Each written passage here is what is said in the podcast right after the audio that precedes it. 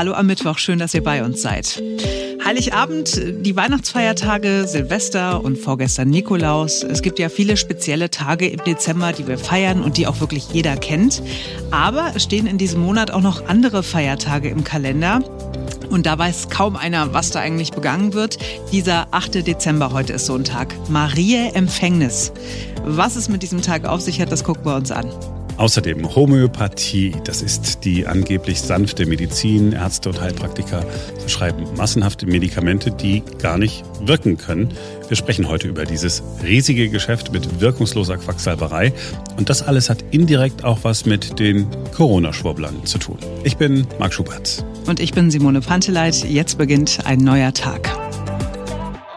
Ja, wir haben nicht nur in dieser vierten Welle schon viel über Impfgegner, Corona-Leugner, Aluhüte und Corona-Schwurbler gesprochen. Und immer mal wieder hat es in den vergangenen Monaten Berichte darüber gegeben, dass es einen Zusammenhang gibt zwischen dem Nein zur Impfung und dem Ja zur Homöopathie. Homöopathie, äh, ich denke, haben wir alle schon gehört, hat in Deutschland so das Image, äh, ganz natürlich zu sein, auf natürlichem Wege zu heilen. Homöopathen sind eher so skeptisch, was die Errungenschaft der Medizin angeht. Nicht alle, aber manche. Und tatsächlich ist es so, dass aus dieser Ecke der alternativen Medizin, wie sie sich selbst betrachtet, viel Skepsis gegenüber zum Beispiel den Impfstoffen geweckt wird. Da gibt es zum Beispiel die Hahnemann-Gesellschaft. Sie betrachtet sich selbst als eine führende Homöopathie-Organisation und da findet sich auf der Website ein schon älterer Eintrag aus dem April des vergangenen Jahres unter dem Titel Erfolg der Homöopathie bei Covid-19. Es wird da eine angebliche Studie zitiert, in der Homöopathie geholfen haben soll was ist das für eine Studie gewesen? Ich zitiere mal aus der Website. Wie erfolgte die homöopathische Behandlung? Die Behandlung erfolgte über Telefon- oder Videosprechstunden. Die Patienten wurden einer homöopathischen Anamnese unterzogen. Ihre chronische konventionell medizinische Medikation wurde beibehalten. Zusätzlich erhielten sie ein homöopathisches Einzelmittel abgestimmt auf den individuell Erkrankten. Was ist die Kernaussage? Die Kernaussage ist, dass es aus dem ambulanten Bereich zunehmend Hinweise gibt, dass Patienten mit Covid-19 unter Homöopathie keine Hospitalisation benötigen. Kann man auch mal übersetzen. Irgendwelche Homöopathen haben sich bei Skype mit irgendwelchen Patienten unterhalten, ihnen dann irgendwelche Mittelchen gegeben, während die normale Behandlung der Schulmedizin einfach weitergegangen ist. Was in dieser Studie, zumindest auf der Website, äh, nicht erwähnt wird, wie ist es denn diesen Patienten überhaupt ergangen? Hm. Also da steht nicht, ging es denen gut oder schlecht. Ähm, ging es ihnen besser als Patienten, die keine homöopathischen Mittel bekommen haben? Ging es ihnen schlechter? Es ist leider das Entscheidende. Das Ergebnis ist hm. leider nicht zu finden. Also diese Pseudowissenschaft äh, ist kaum zu ertragen, aber trotzdem ganz normal im Internet zu finden auf der Website dieser Organisation, die von sich selbst sagt, wir vertreten die Homöopathie in Deutschland. Es gibt noch eine andere Organisation, die wiederum von sich sagt, wir sind viel größer und wir wollen mit den anderen nichts zu tun haben.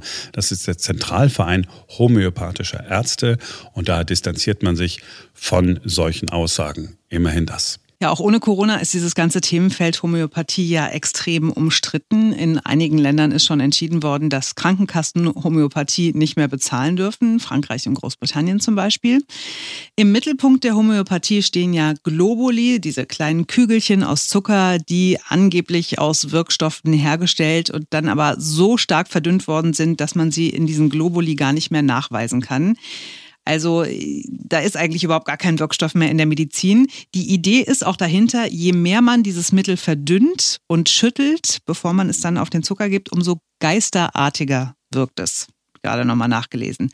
Und das ist nicht nur unglaubwürdig, die ganze Homöopathie ist auch gefährlich, sagt unsere heutige Gesprächspartnerin. Es ist Professor Dr. Jutta Hübner.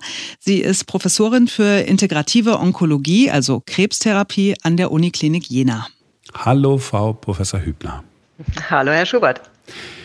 Wir sind verabredet, um über Homöopathie zu reden. Und als wir uns verabredet haben, da, ja, da war Corona gerade mal nicht so jeden Tag äh, präsent, weil die Inzidenzwerte nicht so schlimm hoch waren, äh, wie sie jetzt waren.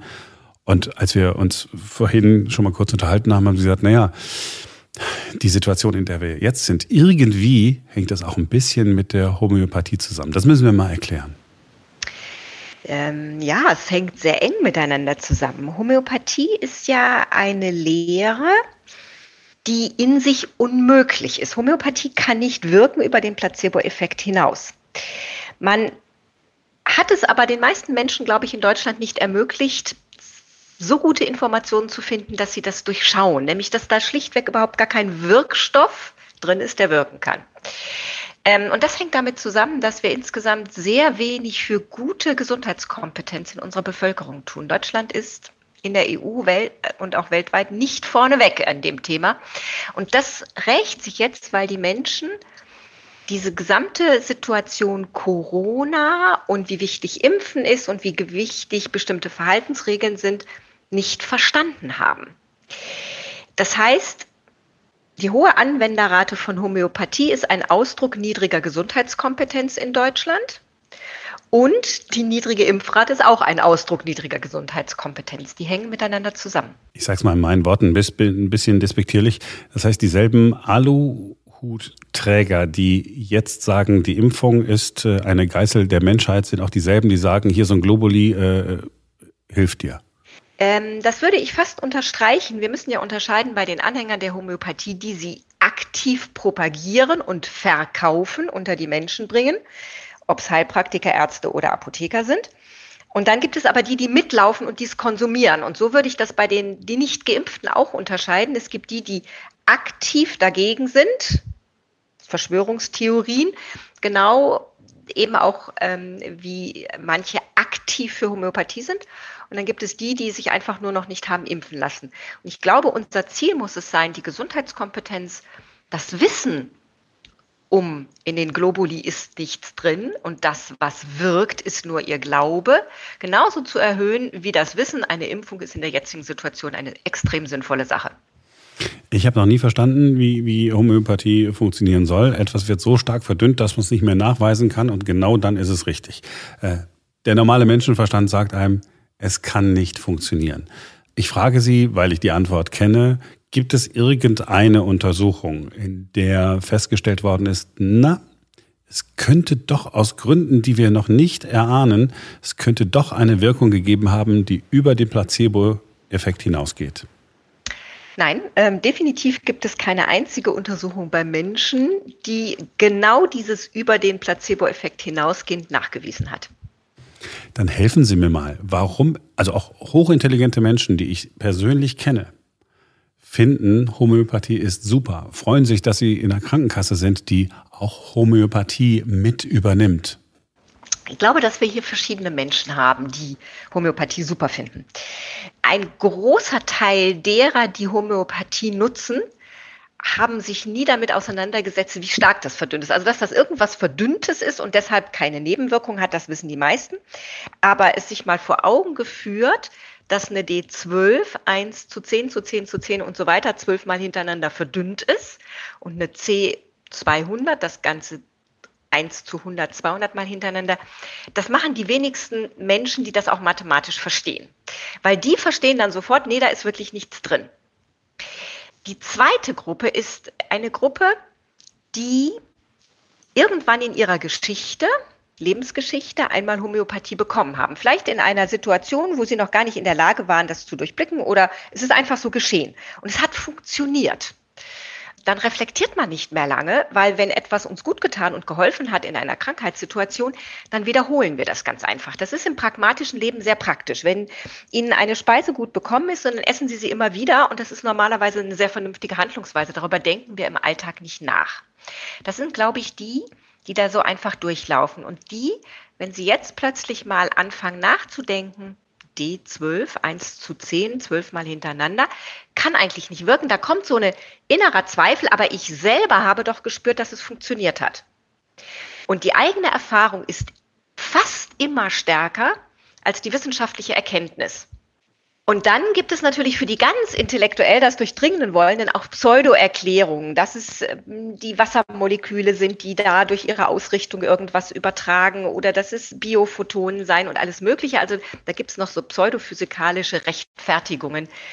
Ich mag es ja noch nicht mal Erklärungen nennen, mit denen sich dann auch noch einige retten können. Und das sind dieselben Menschen, die ich kenne, die auf Homöopathie stehen, die sagen, ah, Schulmedizin, schwierig, ich möchte mir nicht immer so eine Chemiebombe in den Körper schütten, Klammer auf, kann ich gut nachvollziehen, Klammer zu, äh, wenn es ohne geht, ist doch super. Homöopathie ist aber nicht gleich Naturheilkunde Und ist nicht gleich, ich kaufe im Bio-Supermarkt ein. Homöopathie hat überhaupt nichts mit Naturheilkunde zu tun. Da ist ja nichts mehr drin, also auch nichts Natürliches. Das muss man erstmal ja, absolut klar machen. Also wer Naturheilkunde, das ist übrigens ein schönes Experiment, können Sie mit jeder Apotheke machen. Die meisten werden drauf reinfallen, sie gehen rein und wollen was Natürliches gegen Halsschmerzen, Schnupfen oder so, kriegen sie fast immer was Homöopathisches und ganz selten etwas wirklich Pflanzenheilkundliches, was ja völlig vernünftig wäre. Manchmal steht eine Heilpflanze außen drauf, aber es ist eine D12 innen drin oder irgend sowas. Also sie müssen explizit auf Naturheilkunde bestehen, um es auch wirklich geliefert zu bekommen. Und das ist, glaube ich, der wichtigste Punkt, den wir machen müssen. Ich unterstütze es absolut, dass Menschen sagen, ich brauche nicht bei jedem Wehwehchen gleich Chemie einzuschmeißen. Das ist, wäre super, wenn unsere gesamte Bevölkerung das machen würde. Da nutzt auch mal ein Halswickel oder ein Löffel Honig. Das ist Natur. Homöopathie ist keine Naturheilkunde, abgesehen mal davon, dass es auch noch homöopathische Mittel gibt. Da wird es ein bisschen übel, wenn man weiß, was drin ist. Also wie zum Beispiel Eiterpusteln und ähnliches. Es gibt sogar homöopathische Mittel, da sind angeblich radioaktive Strahlen drin. Sehr natürlich. Hm, aber die dann hoffentlich so stark verdünnt, dass, dass sie nicht mehr radioaktiv sind. Ja. Ich wäre mir sehr sicher und würde nur eine C200 bestellen, richtig. aber wir, wir lachen jetzt äh, darüber ist ja am Ende des Tages eine sehr ernste Angelegenheit. Weil Sie das gerade sagen, mir ist ähm, in Vorbereitung auf unser Gespräch eingefallen, dass ich vor ziemlich genau einem Jahr war ich beim HNO-Arzt, hatte so Druck auf den Ohren, so leichten Schwindel. Den Schwindel hatte ich deswegen, mhm. weil ich zu wenig geschlafen habe, ganz ehrlich. So, mhm. der Arzt sagt so, nee, alles in Ordnung und so weiter, nichts zu erkennen, hat auch in die Augen geguckt, okay, ich hatte offensichtlich keinen Schlaganfall, ich sage jetzt mal ganz simpel, hatte mir auch was verschrieben. Wie hieß das? Vertigo Heal oder so. Mhm. Und ich habe das, denke ich, okay, ja gut, wird schon. Ne? Ich, ich habe gar nicht danach gefragt. Ich hole das dann in der Apotheke und dann hat man es dann zu Hause. Ich habe das einmal genommen. Ich war super sauer, weil das ist nämlich auch so ein Ding, äh, homöopathisches mhm. äh, Schnickschnack. Kostete, ja. jetzt ist jetzt, über, jetzt überschaubar, kostet, keine Ahnung, 10, 15 Euro irgendwie so um, um den Dreh. Aber ich meine, das ist, das ist ja eine, eine enorme Industrie, die dahinter steht. Ja, und da merken Sie ja gleich zwei Sachen, die ja auch noch dahinter stecken. Das eine ist, scheinbar kostet es wenig. Aber dafür, dass es gar nicht wirkt, finde ich, ist es sehr, sehr teuer. Ähm, das ist der eine Punkt. Der andere Punkt ist, man kann sich ja jetzt fragen, warum hat der Arzt das gemacht? Also zunächst konnte er sie beruhigen und hat gesagt, ist nichts Schlimmes tickt aber im ärztlichen Kopf so, das alleine reicht den meisten Patienten nicht. Ich muss jetzt noch irgendwas tun, was möglicherweise nebenwirkungsbehaftetes will ich ihm ja gar nicht geben, weil er braucht es ja nicht, ist ja nichts. Also was gebe ich denn jetzt? Und das ist ein Grund, warum, glaube ich, relativ viele Ärzte irgendwann in ihrem Leben Homöopathie einsetzen. Ich gebe zu, ich habe das eine Zeit lang auch gemacht. Das ist super, ähm, wenn Sie zum Beispiel eine ganze Station mit Tumorpatienten haben, die sich viel Sorgen machen, nachts nicht schlafen können, bevor Sie Psychopharmaka und Schlafmittel austeilen, geben Sie Globuli. Das funktioniert immer. Ähm, bis mir dann klar geworden ist, ähm, dass natürlich diese Patienten dann auch in ernsthaften Fällen dazu neigen, diese Globuli anzuwenden. Jetzt versetzen wir uns nochmal in, in den HNO-Arzt, den Hausarzt, den, den Kinderarzt, der das macht. Erstens mal wird er erstmal für sich sagen können, das ist ja jetzt wunderbar gelungen und der Patient ist beim nächsten Mal ganz erholt und alles ist gut. Für den einen oder anderen Arzt kommt noch was ganz anderes plötzlich. Der Patient kommt wieder und sagt, Doktor, das war das super Mittel, das erste, was mir wirklich mal geholfen hat. Und dann fangen Sie als alles an, erstmal, man merkt sich ja immer positive Eindrücke, ich merke mir das mal. Das wiederholt man dann, weil was einmal positiv funktioniert hat, probiert man ja nochmal aus. Und das funktioniert so zwei bis dreimal gut oder vier bis fünfmal. Und irgendwann fangen Sie an zu denken, okay, habe ich zwar in der Uni nicht gelernt, dass das funktioniert, aber es funktioniert ja offensichtlich. Also irgendwas ist dran und sie hinterfragen es gar nicht mehr. Und ich glaube, dass so sehr viele ärztliche Kollegen dazu kommen, einfach aus der eigenen Erfahrung und dem Feedback ihrer Patienten, aus dem, ich nutze das mal als Placebo, schadet ja nichts, zu, na, irgendwas muss dran sein, weil es klappt ja jedes Mal, zu gelangen. Ja, und selbst wenn es nur der Placebo-Effekt ist, hat es ja trotzdem funktioniert. Der funktioniert beim Patienten und beim Arzt, der Placebo-Effekt, na klar. Das heißt, der Arzt hat mir das gegeben, um mich ruhig zu stellen. Er hat gesagt, okay, wenn ich dem Typen, der, der wirkt mir so ein bisschen komisch, wenn, ich, wenn er was äh, zum Runterschlucken hat oder so, dann ist der, äh, dann ist der entspannt, dann fühlt er sich gut betreut. Vielleicht hat er jetzt auch Sie gar nicht so eingeschätzt, sondern hat sich angewöhnt, immer wenn ich ausgeschlossen habe, ist was Schlimmes, ähm, automatisch, zack, gibt's das Rezept mit raus. Ähm, da muss man nicht so viel reflektieren. Das, Oder er gehört schon zu den Konvertiten, äh, die sozusagen schon zehnmal Doktor, das war super gehört haben und dann sagt, ja, ist irgendwie was dran. Ist das denn verbreitet äh, unter Ihren äh, Kolleginnen und Kollegen? Dass Menschen, die, die studiert haben, die hochintelligent sind, die wirklich Erfahrungen mit Patienten haben, dass die dann sagen, ja, ich, ich weiß, es ist eigentlich nichts mehr drin, aber ich glaube trotz, ich glaube wirklich trotzdem daran und verschreibe das jetzt ganz bewusst, weil ich auf die Heilwirkung dieser Zuckerpillen setze? Ähm, ich weiß es nicht. Wir haben ja einen erstaunlich hohen Anteil an Homöopathen in der deutschen Ärzteschaft. Ähm, von daher kann man sich ja immer fragen, wie kann diese Gruppe der potenziellen Einser-Abiturienten ähm, denn dahin gelangt sein? Und ähm, ich glaube, es ist ein Teil, der es wirklich bewusst als Placebo einsetzt. Es ist ein bisschen Kuddelmuddel mit dem Patienten, ähm, aber es ist vielleicht gut gemeinter Kuddelmuddel. Ähm, die ich glaube, es gibt einen erheblichen Anteil, der das wirklich glaubt, dass es funktioniert und sich sagt, Schultern zucken, ich weiß auch nicht, wie es funktioniert, aber es funktioniert. Und ich würde Ihnen nämlich an einer Stelle ganz entschieden widersprechen. Mhm. Die ärztliche Ausbildung ist nicht wissenschaftlich ausgerichtet. Tut mir leid und ja. jetzt werden mich viele Kollegen köpfen, gerade die, die engagiert in der Lehre sind, aber unser Studium ist ein fast reines Auswendiglernstudium, was fast nur damit arbeitet, dass wir die Erfahrung der Älteren, der Lehrer lernen und übernehmen. Da wird zwar gelernt, wie evidenzbasierte Medizin funktioniert, aber richtig geübt wird es nicht und spätestens ab ärztlicher Tätigkeit sind sie so eingebunden in den Alltag, dass sie auch gar keine Studien mehr recherchieren können oder irgendwas, sondern sie konsumieren heruntergebrochene wissenschaftliche Ergebnisse oder eben auch andere Ergebnisse, wenn sie mit den falschen ähm, Fachverbänden zu tun haben. Das heißt, weil Sie sagen, evidenzbasierte äh, Medizin, die, die Belege für Erfolge, die überprüft einen Arzt ja gar nicht, außer so wie Sie es gerade eben gesagt haben. Sein Chef hat gesagt, das funktioniert ganz gut und in seiner eigenen Praxis sieht er, ja, hat dem Patienten mindestens nicht geschadet und er ist ganz glücklich. Ja, und dann macht man Kurse, die von der Ärztekammer anerkannt wird, wo ein älterer Kollege einem beibringt, welche Globuli man bei welcher Erkrankung einsetzen soll oder wie man ein solches Nachschlagewerk der Homöopathen benutzt. Das akzeptiert man genauso wie den Anatomieatlas oder das Chirurgierlehrbuch. Wo ist der Unterschied? Der ist da, aber er ist schwer zu entdecken. Sie gehen ja aber einen Schritt weiter. Die sagen, äh, Sie sagen, äh, das ist ja nicht nur ja, Charlatanerie, kann man ein bisschen drüber schmunzeln, sondern Sie sagen, das bringt viele Ihrer Patienten auch in Gefahr. Können Sie mal erklären, wo Sie die Gefahr sehen ja. für den Patienten? Absolut, äh, sehr gerne, weil das ist ein ganz, ganz wichtiger Punkt. Weil viele Ärzte machen es ja wirklich aus so einem ich will ja was Gutes damit tun. Viele Apotheker geben es deshalb ja auch ab, nach dem Motto, kann dem Patienten nicht schaden. Ähm, was wir gesehen haben in eigenen Forschungsarbeiten, das war der Moment, wo ich die Globuli selber nicht mehr eingesetzt habe. Was wir gesehen haben, ist, dass Patienten, die wir fragen, warum sie komplementäre und vor allen Dingen alternative Medizin machen, ähm, als häufigste Antwort als zweithäufigste genau genommen angeben, weil ich erfahren habe, dass das funktioniert.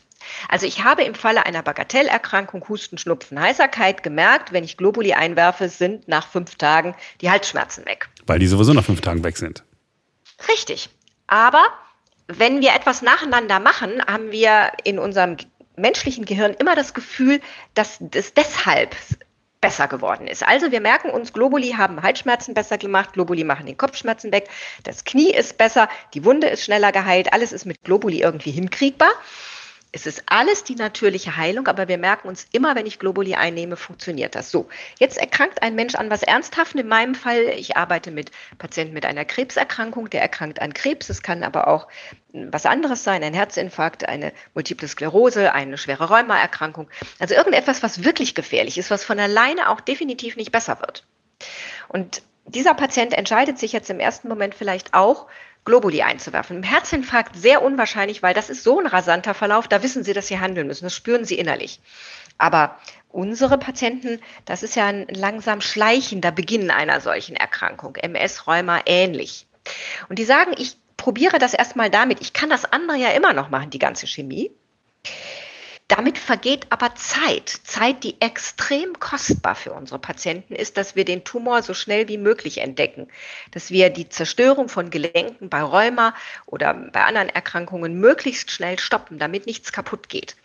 Und diese Zeit wird häufig vertan, verspielt, indem gewartet wird, ich kann das, die anstrengende Chemo ja immer noch machen. Und dann habe ich leider immer wieder Patienten, die dann in einem weit fortgeschrittenen Tumorstadium zu mir kommen. Der zweite Punkt, und ich glaube, der ist sehr viel häufiger. Ähm, unsere Therapien haben, sind extrem anstrengend für Patienten. Die haben viele Nebenwirkungen, mit denen sie zu kämpfen haben. Aber gegen diese Nebenwirkungen können wir etwas tun. In den meisten Fällen jedenfalls.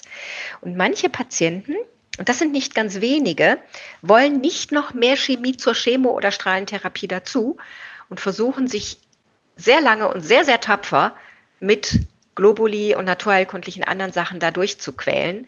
Und das ist auch ein extremer Schaden, ähm, dass wir nicht rechtzeitig wirklich gut unterstützend tätig werden, wenn Patienten da in anderen Gefilden unterwegs sind. Sie reden ja dann mit den Menschen. Ja. Das, was Sie hier zu Beginn unseres Gespräches geschildert haben, es ist doch, liegt doch auf der Hand, dass wenn da nichts mehr drin ist, dann nichts mehr wirken kann. Sie erreichen den einzelnen Patienten, die einzelne Patientin aber nicht, weil sich so festgesetzt hat. Ich habe ja damals äh, schon eine Halsentzündung mit den Globuli bekämpfen können. Es kommt drauf an. Also, ich bin in einer ganz besonderen Situation. Ich kann mir in einem Patientengespräch Zeit nehmen, weil ich eine Stiftungsprofessur der Deutschen Krebshilfe habe.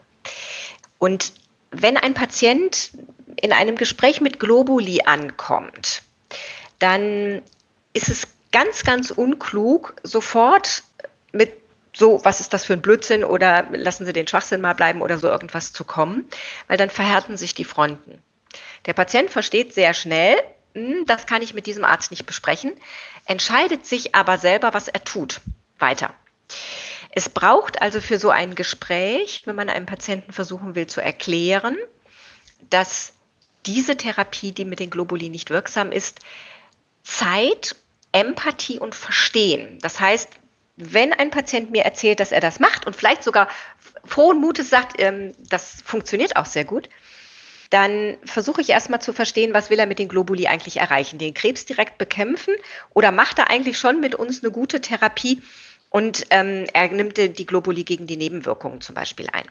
Und jetzt kann ich checken, läuft trotzdem ein gutes Nebenwirkungsmanagement schulmedizinisch und das nimmt er auch alles gut ein und es klappt jetzt irgendwie zusammen, dann kann ich relativ entspannt aufklären, wissen Sie, also wenn man das sich genau anschaut, in den Globuli ist kein Wirkstoff mehr drin. Und ich finde es sehr spannend, dass Sie beobachten, dass es Ihnen hilft, wenn Sie die einnehmen. Das ist nämlich eine fantastische Erkenntnis, die Sie hier haben. Sie selber können mit Ihrer inneren Überzeugung ich tue was Gutes für mich, etwas unheimlich Gutes für sich tun. Und wenn Sie die Idee einmal ein bisschen weiterdenken, dann probieren Sie doch beim nächsten Mal aus, wenn Sie sich wieder was Gutes tun wollen, ich nehme gar keine Globuli. Ich koche mir einen schönen Ingwertee oder ich mache mir einen Salbeitee oder ich lege die Lieblingsmusik auf den CD-Player und höre sie oder ich mache so irgendetwas, wo ich gerade denke, das könnte mir gut tun. Und dann werden Sie merken, das wird auch funktionieren. Ähm, und dann haben Sie etwas erreicht, was ganz toll ist, nämlich Sie sind völlig unabhängig von den Globuli. Und Sie haben das, was wir eigentlich mit Patienten in der komplementären Medizin erreichen wollen, nämlich Sie haben es geschafft, selbstwirksam zu sein und zu spüren, mein Körper kann hier eine ganze Menge und meine Seele tut noch ihren Teil dabei und das kann ich einsetzen, damit es mir gut geht. Und das merken Sie, das braucht so ein bisschen länger als ein halbes Minütchen. Ähm, aber damit kann man viele Patienten einfach mal neugierig machen auf diese Möglichkeiten, die Körper und Seele uns nun mal geben. Sie haben mich ja gerade schon erreicht. Ich bin jetzt nach allem, was ich weiß, äh, äh topfit. Aber ich habe jetzt, während ich Ihnen so zugehört habe, habe ich gesagt, ja Mensch, also, also wenn Sie diese Sätze, diese zwei Minuten, die Sie jetzt gerade aufgewendet haben, äh, Ihren Patienten äh, auch widmen, also da, da, wird doch jeder sagen, ja klar, stimmt. Ja, recht. und das ist, das ist eigentlich die Botschaft auch in Richtung Politik. Kollegen, die das aus, ich gebe dem mal schnell was, und Apotheken, die das verkaufen, weil sie denken, ja, irgendwie mag es ja vielleicht nützlich sein. Na, vielleicht auch, weil genau die vielleicht die, Geld damit verdienen, oder? Ich mein, ja, aber ich gehe ja immer erstmal davon aus, dass das Gegenüber, mit dem ich gerade rede, eigentlich ein netter Mensch ist. Der will, will was Gutes. Und das würde ich ja gerne verstärken, dieses was Gutes wollen. Also liebe Politiker, liebe ärztliche Kollegen, es ist für den Patienten gar nicht so gut, wenn er von Globuli abhängig gemacht wird. Es ist viel, viel besser, wir nehmen uns die zwei Minuten Zeit und klären ihn auf und sagen, probier's doch mal aus. Und für unser Gesundheitssystem wäre das finanziell sowas von entlastend. Ähm, wenn schon Kinder lernen würden, weißt du, manchmal tut der Hals halt weh. In zwei Tagen ist er wieder gut, nimm drei Löffel Honig, nimm das Honigglas mit in die Schule oder bleib mal einen Tag zu Hause. Ähm, und schon Kinder lernen, ey, ich kann ja was machen. Das ist ja nicht schicksalhaft. Und dann würden wir auch viel mehr Menschen haben, die insgesamt auf ihre Gesundheit achten, sich gesund ernähren, mehr Sport machen, nicht so übergewichtig sind und so weiter. Schlagartig würde sich unser Gesundheitssystem erholen können von vielem Blödsinn, den wir gerade haben. Nach wie vor wird diese Homöopathie von der Kasse bezahlt, ist im weitesten Sinne anerkannt äh, bei ihren Kolleginnen und Kollegen, einigen äh, zumindest davon. Andere Länder ähm, sind da weiter, würde ich sagen, als wir. Ich glaube, Sie, Sie wissen das besser. Ich glaube, in Frankreich hat man sich gerade entschieden und hat gesagt, Homöopathie, nee, das ist, kann keine Kassenleistung sein, weil das ist Charlatanerie. Was müssen wir hier in Deutschland, was muss die Politik ganz konkret tun, damit wir loskommen von diesem ja, Aberglauben? Hm.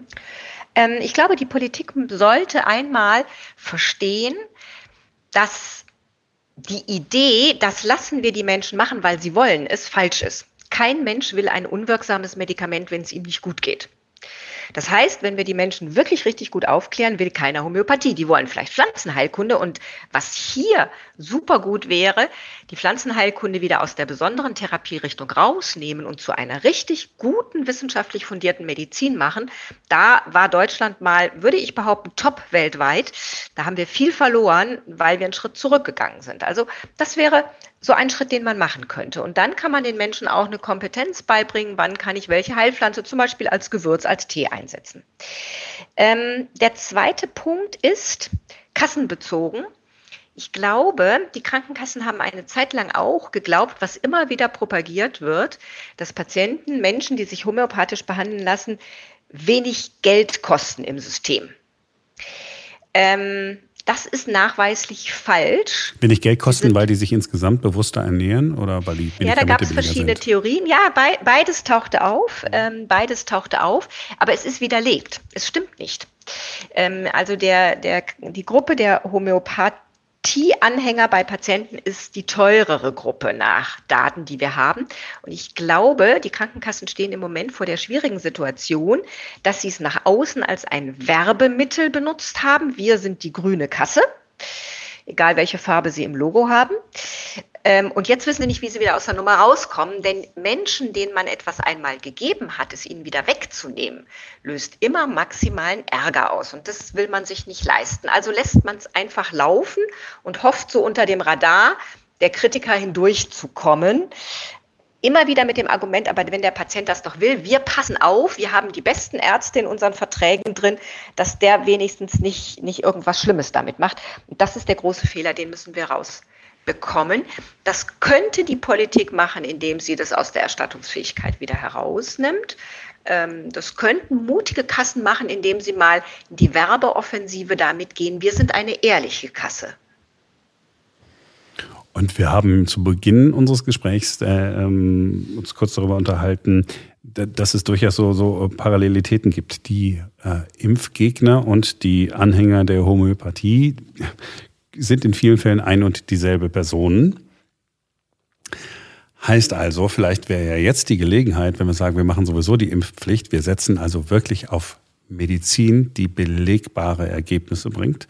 Dann könnte man doch vielleicht gleich in einem Rutsch sozusagen im nächsten Frühjahr gleich die Homöopathie mit einkassieren. Ich glaube, das ist kein kluger Schachzug, weil dann habe ich habe ich zwei Sachen eng miteinander verbündelt, die beide heftigen Widerstand auslösen werden und wo sich Leute noch mit den Anhängern der Homöopathie und den Impfgegnern verbinden werden, die wir da gar nicht haben wollen. Also ich glaube, es ist sehr viel klüger zu sagen, unsere Hauptaufgabe in unserer Gesellschaft muss dieses Thema gute Aufklärung sein und an die Selbstverantwortung der Menschen heranzugehen. Das haben wir jetzt beim Corona-Impfthema leider zeitlich einfach völlig vermasselt. Das ist nicht mehr einzufangen ohne eine Impfpflicht, ist meine tiefe Überzeugung.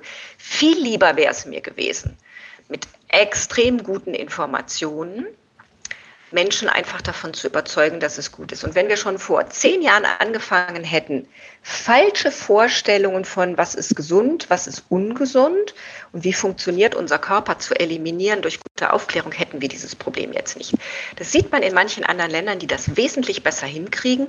Und ähm, man kann sich fragen, warum ausgerechnet die deutschsprachigen Länder eine so niedrige Impfquote haben. Hier sind die meisten auch anfällig für alternative und ich sage ganz bewusst nicht komplementäre Medizin. Ich gehe fest davon aus, dass Sie weiter kämpfen. Absolut. Ähm, wir sind es unseren Patienten gegenüber, glaube ich, oder ihnen schuldig, dass wir sie gut aufklären, damit sie für ihre eigene Gesundheit gut sorgen können. Ja. Frau Professor Hübner, haben Sie vielen Dank, dass Sie sich Zeit genommen haben. Ich fand das ganz, äh, ganz spannend, das von Ihnen zu hören. Vielen Dank. Sehr gerne und einen schönen Tag noch. Tschüss. Und deine Homöopathie-Geschichte, Simone? Ähm, also ich habe eigentlich zwei. Eine spricht ein bisschen für die Homöopathie, weil meine Tochter nach der Geburt mehrfach so Augenentzündungen hatte, Bindehautentzündung. Und beim zweiten Mal hat die Ärztin dann gesagt, also ich mag jetzt nicht nochmal so einem frisch geborenen Baby äh, antibiotische Augentropfen geben. Deswegen versuchen wir es jetzt mal mit Euphrasia. Das sind halt so homöopathische Tropfen und tatsächlich ist äh, die Augenentzündung davon weggegangen. Und wann immer sie wieder eine Augenentzündung hatte, haben wir dieses Mittel genommen. Ich habe keine Ahnung, in welcher Verdünnung und so. Und ich musste auch keine Globuli nehmen. Es waren einfach Augentropfen. Und die haben funktioniert. Aber was ich total schräg fand, es war vor mehreren Jahren, da war ich bei einer Ärztin, wo ich heute nicht mehr hingehe, die nicht nur Ärztin ist, sondern eben dann irgendwann auch noch Homöopathin wurde. Und äh, es war kurz vor einer Reise nach Kanada. Ich war sehr erkältet und mein Mann war auch sehr erkältet. Und dann habe ich sie gefragt, ob es möglich wäre, dass sie irgendwie meinem Mann auch noch was mit ausstellt, ja, auf dem Rezept. Ich habe gesagt, ich weiß, das macht man eigentlich nicht, aber der schafft es heute nicht mehr, zum Arzt, selbst zum Arzt zu gehen und so können Sie mir nicht ein Rezept schreiben. Dann hat sie gesagt, schreiben Sie mal seinen Namen auf den Zettel. Und dann habe ich seinen Namen aufgeschrieben, weil ich dachte, sie will irgendwie ein Rezept für den ausfüllen. Und dann hat sie so ein Pendel genommen na, nein, hör auf. Und hat den über dem Namen so gependelt und dann hat sie einen Zettel genommen und hat mir mehrere Sachen aufgeschrieben, Globuli und auch Schüsslersalze. Damit bin ich dann echt so ganz treu doof in die Apotheke gelatscht, habe das besorgt, habe über 50 Euro ausgegeben, bin damit nach Hause gekommen und mein Mann hat gesagt, so warst du Arsch auf, als ob ich sowas nehmen würde. Und dann habe ich gedacht, stimmt, das ist irgendwie, also es ist wirklich Hanebüchen, ne? Also wie, das ist so ein bisschen wie diese Video-Skype-Anamnese. Ja, und dann bin ich wieder in die Apotheke gegangen und habe gesagt, Entschuldigung, das ist alles unbenutzt und, und ich habe es noch nicht mal, also nicht angefasst, nicht mal, ich habe es nicht mal aus der Tüte rausgeholt. Und dann habe ich gesagt, nein, Medikamente dürfen wir nicht zurücknehmen, tut uns leid. Und da hast du gesagt, es sind ja gar keine Medikamente, es ist verdammter Zucker. ja, ich habe es dann alles weggeschmissen halt, ja. Also gut, jetzt werden natürlich äh, Homöopathie-Anhänger, nicht Anfänger, Homöopathie-Anhänger sagen, naja, er hat es ja noch nicht mal ausprobiert, wahrscheinlich wäre es ihm total gut gegangen danach, aber ähm, ja, also alleine schon die Art und Weise, wie wie die, richtigen Schüsslersalze und Globuli für meinen Mann da ermittelt werden sollten, das fand ich schon ein bisschen unseriös. Also zu der ersten Geschichte, das hat ja die Professorin auch gerade im Interview gesagt, ne, dieses Gefühl, es hat ja mal gewirkt, ne, diese mhm. Nummer mit den Augentropfen, ja, bei deiner Tochter. Mhm. Und schon setzt sich fest, ah, okay, es hat irgendwie gewirkt. Dass es nicht gewirkt haben kann, weil da ein kein Wirkstoff drin, also ja, kein mhm. Wirkstoff äh, drin gewesen ist, ist ja auch ein klar. Es könnte der Placebo-Effekt gewesen sein. Könnte jetzt aber auch sein, dass es gar nicht so was Verdünntes war. Vielleicht war es ja Naturheilmittel, ne? also mhm, irgendwas, irgendwas Pflanzliches, was, was geholfen hat. So, und die andere Geschichte ist natürlich krass. Das ist natürlich echt so absurd. Und ich habe echt gedacht, kann doch wohl nicht wahr sein. Aber während du das erzählt hast, fiel mir ein, dass ich ähm, äh, im Jahr vor der Pandemie, wann, war denn das Jahr vor der Pandemie eigentlich? Man weiß gar nicht mehr, wann das war. Jedenfalls da war ich auf einer Hochzeit. 19, ja. Und dann war ich äh, am Tag drauf, äh, habe in der Stadt übernachtet und dann habe ich nochmal das Hochzeitspaar getroffen und da saßen auch noch ein paar Hochzeitsgäste dann da und haben sich unterhalten. Und da war eine Frau dabei, wie man das so, und was machst du denn eigentlich so äh, beruflich? Ja, sie ist äh, Heilpraktikerin. Und da bin ich ja schon immer so, habe ich gedacht, du bist ja jetzt zu Gast, das ist Hochzeit und die wollen ja ein schönes Wochenende haben. Also mag sein nicht so, wie du immer bist, sondern tu so, als wärst du ein netter Mensch. Habe ich gedacht, ach, das ist ja interessant. Und dann hat sie genau das auch erzählt. Ja, also sie lässt sich ähm, Bilder schicken von Menschen und ähm, heilt die dann auf Distanz. Es geht nicht immer sofort, sagt sie. Er muss manchmal schon zehn Sitzungen machen. Hm. Also mit Pendel und manchmal reicht es auch, wenn sie nur guckt. Ja. Und äh, ja, feiert große Erfolge. Ich meine mich zu erinnern, vielleicht bilde ich es mir nur ein und habe das später nochmal geträumt, weil ich so ein bisschen so verzweifelt war, dass das auch mit Haustieren funktioniert. Also kannst ein Foto von deinem Hund hinschicken, aber vielleicht ist das jetzt nicht richtig, wenn ich das sage. Es gibt auch Heilpraktiker für Tiere auf jeden Fall. Also habe ich auch schon gesehen. Aber ja, man kann, man kann, das ist auch eine Mörderkohle. Und ich habe äh, nochmal nachgeguckt, so zwischen 7.000 und 8.000 Ärzte in Deutschland haben die Zusatzbezeichnung Homöopathie. Hm. Man kann mir doch nicht erzählen, dass das 7.000 bis 8.000 Menschen sind, äh, die wirklich daran glauben. Sondern die wissen einfach, damit kann ich eine Mark 50 machen. Äh, oder auch zehnmal eine Mark 50 die Leute wollen das haben, die sind dann irgendwie zufrieden. Und wie wir gerade gehört haben, wir sind einfach nicht gebildet genug im, äh, im Gesundheitswesen, äh, als dass mhm. wir es irgendwie durchsteigen können. Jetzt könnte ich ja sagen, ich bin ja super gebildet, aber mir ist alles, was, was sie mir nicht äh, äh, erklärt, äh, was mir nicht logisch erscheint, ist mir suspekt. Ja, schon immer irgendwie gewesen. Und das ist auch der Grund, warum ich, seit ich denken kann, noch nie an Gott geglaubt habe. Womit du jetzt zu dem nächsten Thema hinführen wirst, was wir auch gleich behandeln. Aber was ich noch ganz kurz sagen will, ja, also ich habe irgendwann mal vor ein paar Jahren einen großen Artikel, ich glaube im Spiegel oder im Stern gelesen und da habe ich auch gedacht, okay, ich verstehe es auch nicht. Ich verstehe dieses ganze Prinzip nicht, wie ein Tropfen Wirkstoff auf äh, das Wasser des Bodensees verteilt irgendwie helfen soll, ja. Also weil das äh, ist ja so mit diesen Potenzierungen, das ist so unlogisch und das macht so keinen Sinn. Das kann einfach nicht funktionieren. Wenn du aber mit diesen äh, Menschen darüber sprichst und denen das so sagst, das, da kriegst du dieselben Reaktionen, wie du jetzt bei den, da schließt sich der Kreis, bei diesen Impfgegnern äh, hast. Hm. Das ist ja alles nur, ja, das ist ja typisch die Schulmedizin, die verschweigt die Wahrheit. Ne? Also Wissenschaft ist nicht wirklich Wissenschaft, sondern ist alles von oben gesteuert. Meinungen werden äh, unterdrückt. Und äh, du hast mir ja so einen äh, Artikel auch weitergeleitet zu dem hier Thema aus der Taz. Das ist mhm. wirklich äh, lesenswert, wo dann tatsächlich auch so ein bisschen geschildert wird, dass es irgendwie so eine Diskussionsrunde gegeben hat, wo auch eine Kritikerin äh, zu Gast war und wo dann irgendwie Vergleiche zum Dritten Reich gezogen worden sind. Da werden, mhm. werden Meinungen unterdrückt. Die Homöopathie ist sozusagen, äh, wird behandelt wie das Judentum im, im Dritten Reich. Ich meine, da merkt man schon mal, in welcher Welt wir da irgendwie gefangen sind. Mhm. Vielleicht ist es einfach so, wenn du, wenn du solche Menschen hast, die an irgendetwas glauben wollen, da bewundere ich auch die Professoren, die ja ne, mit so viel hm. Geduld und so viel Ruhe an die Sache rangeht. Äh, ich glaube, die kriegen wir einfach nicht mehr eingefangen. Es ist einfach tatsächlich eine Parallelgesellschaft, die da irgendwie existiert. Mhm. Solange es nicht um Leben und Tod geht, ist es mir auch völlig egal. Ja, aber in dem Fall ist es natürlich schwierig, ne? wenn da Leute irgendwie kommen und sagen, ich habe Krebs und ich möchte, dass sie Globuli für mich haben, die den Krebs wegmachen. Das ja. wirklich, kann nicht funktionieren.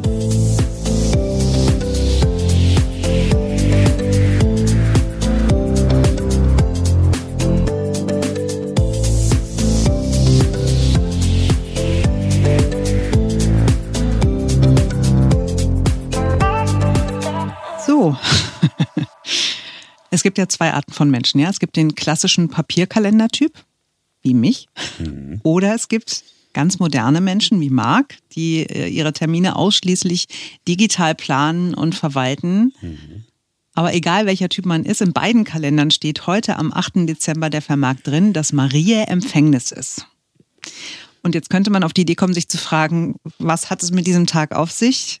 Und wir können ja mal ein bisschen spekulieren, Marc. Was denkst du denn, was an Maria Empfängnis gefeiert wird? Ich würde davon aus, das ist der Tag, an dem Maria sozusagen äh, schwanger, schwanger geworden ist. Wurde. Also in, mhm. äh, auf ihre Art schwanger dann natürlich. Genau, also unbefleckt und so weiter, wissen wir genau, ja. Genau. Gut, aber äh, logischerweise wäre es ja dann so, wenn Maria am 8. Dezember schwanger geworden wäre, also Jesus empfangen hätte, dann wäre Jesus entweder schon nach gut zwei Wochen auf die Welt gekommen oder er wäre ein Zwölfmonatskind. Das stimmt, aber auf der anderen Seite, ich meine, wenn sie, also wenn Jesus zur Welt kommen kann, ohne dass es eine tatsächliche Empfängnis äh, gegeben hat, dann kann Gott doch auch sagen, pass mal auf, wir müssen hier nicht neun Monate warten oder so. Und das ist das Special Kid, ja, das ist mal schnell fertig. Okay, also es ist aber tatsächlich nicht so. Wir rollen es jetzt mal von hinten auf. Also der Feiertag Maria Empfängnis ist ein äh, sogenanntes katholisches Hochfest. Also das feiern nicht die Protestanten. Und in katholisch geprägten Ländern wie Italien und Spanien und Portugal, Österreich ist es auch ein gesetzlicher Feiertag.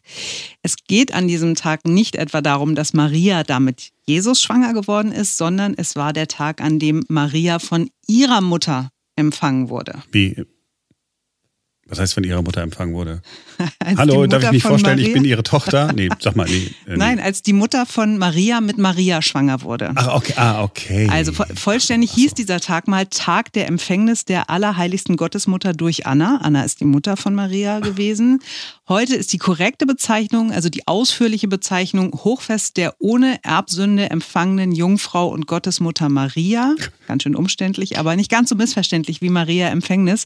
Und genau darum geht es auch äh, bei der, in der katholischen Kirche, dass Maria also quasi von der ersten Sekunde an, vom Beginn ihrer leiblichen Existenz ohne Sünde gewesen ist. Deswegen ist das ein Feiertag, ja. Mhm. Und diese Geschichte steht nicht in der Bibel tatsächlich, sondern in den sogenannten Apokryphen. Das sind äh, religiöse Schriften, die so aus der Zeit etwa 200 vor Christus bis 400 nach Christus geschrieben worden sind und die aus unterschiedlichen Gründen, meistens weil sie umstritten sind, äh, nicht in die Bibel aufgenommen wurden.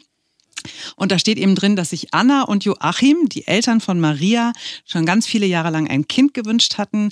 Und am 8. Dezember kam ein Engel und hat ihnen gesagt, dass sie neun Monate später, am 8. September, ein Kind bekommen würden.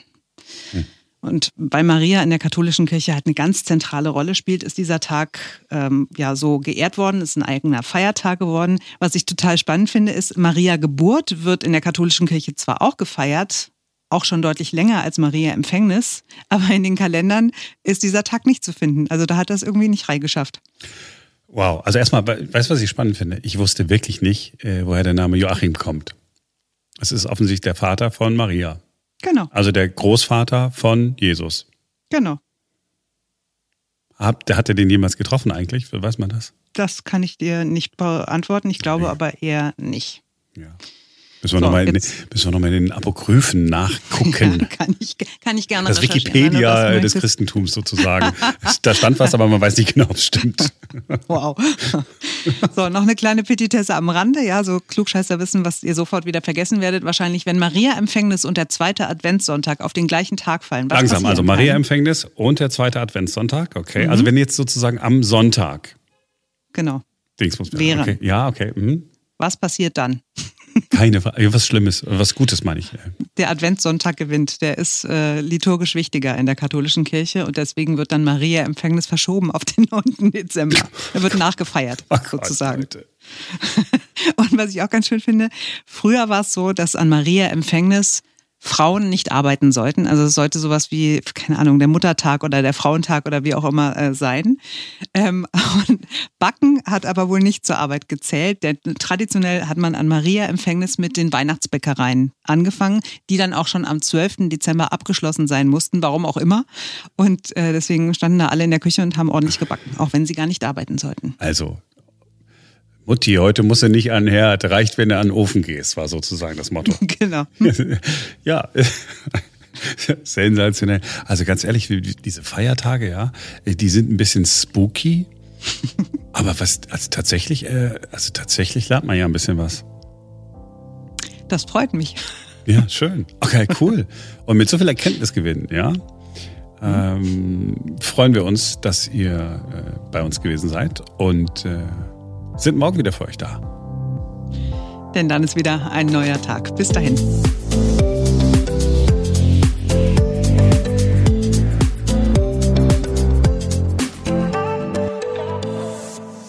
Was es mit diesem Tag auf sich hat, das gucken wir uns an.